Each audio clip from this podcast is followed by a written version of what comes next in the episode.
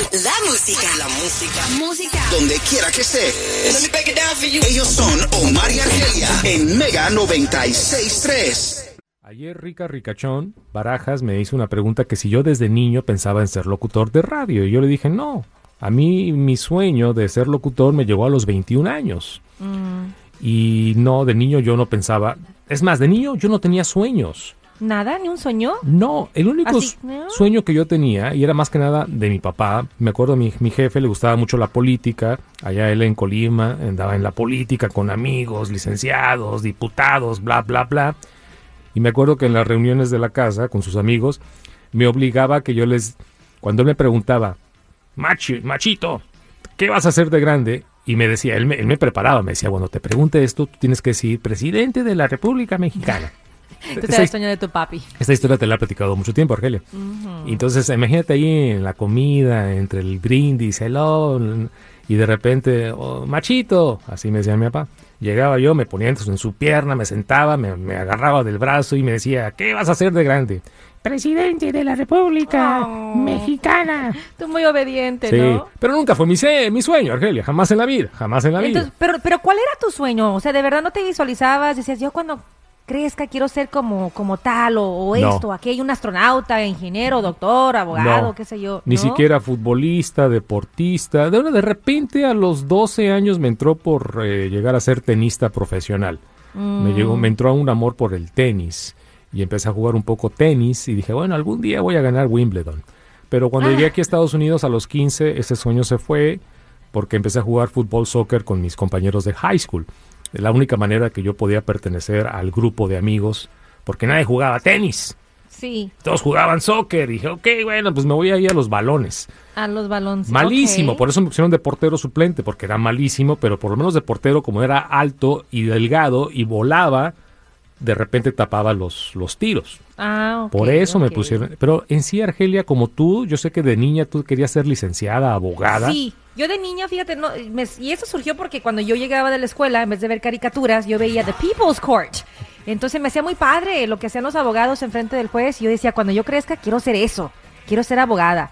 Pero pasa el tiempo y pues obviamente llegué a la universidad y sí tomé mis cursos de, de leyes, pero no, descubrí que no era lo mío. Pero ¿por qué desviaste ese sueño de niña? ¿Qué tan fácil fue para ti convencerte yo no puedo ser licenciada, abogada? Pues es conforme vas creciendo, sí vas descubriendo otro tipo de carreras, vocaciones y los intereses cambian. Y de hecho es una de las razones por la cual muchas personas no, no, no logran ese sueño de niño.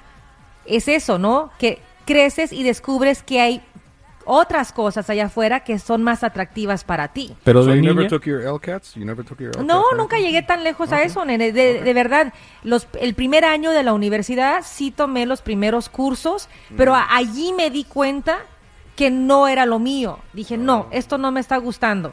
E- Y hice un par de mock trials, como le llaman, y no me gustaba el proceso, no me gustó para nada y pues quizás tenía que pasar por eso para descubrir que no era lo mío, no era por ahí el caminito. Pero tú de niña nunca pensabas, voy a ser locutora, voy a trabajar en la tele. No, jamás, jamás ¿En la vida. ¿Nunca Yo lo era pensabas? muy tímida, jamás de los jamases me cruzó por la mente que iba a terminar eh, formando parte de los medios. Jamás. Yo creo que eso ya entró a mi vida eh, estando en la universidad, cuando descubrí el curso de periodismo. Mm, ahí te entró el- el- ya como a mi edad, como a los 20, Ajá. 21 años de edad que dijiste, Pero, sí, Hay algo aquí. curioso. Hay Sí. algo aquí, pero tú fue porque, fíjate, así como tomé cursos de leyes, no me gustó. Tomé un curso de periodismo y me fascinó, me encantó el proceso, me, me sentía como que era más yo.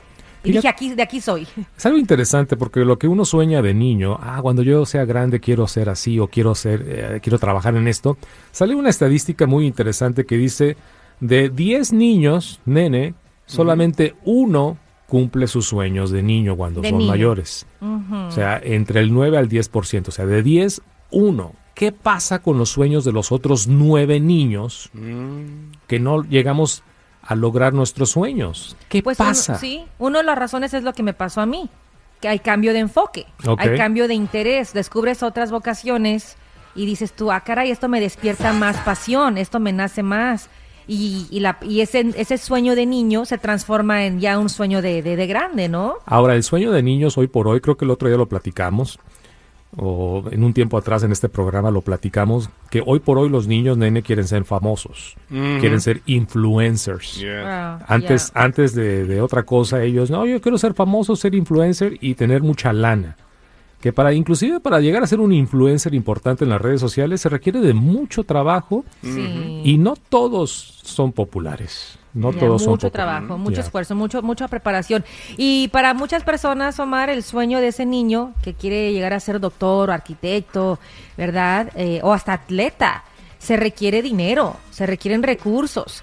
Y para muchas familias, o lamentablemente ese niño no se le dio el recurso que ocupaba en su momento para seguir con ese sueño. Y el sueño se esfuma. Se pierde. es lo- se pierde. Se pierde, Se sí, pierde. se cansa uno, también uno no le gusta que lo rechacen, que le digan Claro. no todo el tiempo. Así que, por alguna razón, de 10 niños, entre los 6, 7, 8, 9 años, de esos sueños, de esos 10 niños, solamente uno llegará a cumplir su sueño cuando lleguen a una edad adulta. Y también está el factor de los padres. Mm. ¿Cuántos niños que llegan a ser tremendas atletas como una Serena Williams, una Naomi Osaka, que desde niñas soñaban en ser eso? ¿Qué fue lo que las llevó a eso? El apoyo de sus padres, Sí. que sacrificaron mucho su, su trabajo, o sacrificaron sus recursos, o sacrificaron el tiempo de diversión en, en cualquier cosa para entregarle a la niña las horas que ocupaba para entrenar y llegar a ser lo que ahora son, ¿no? Sacrificio y disciplina.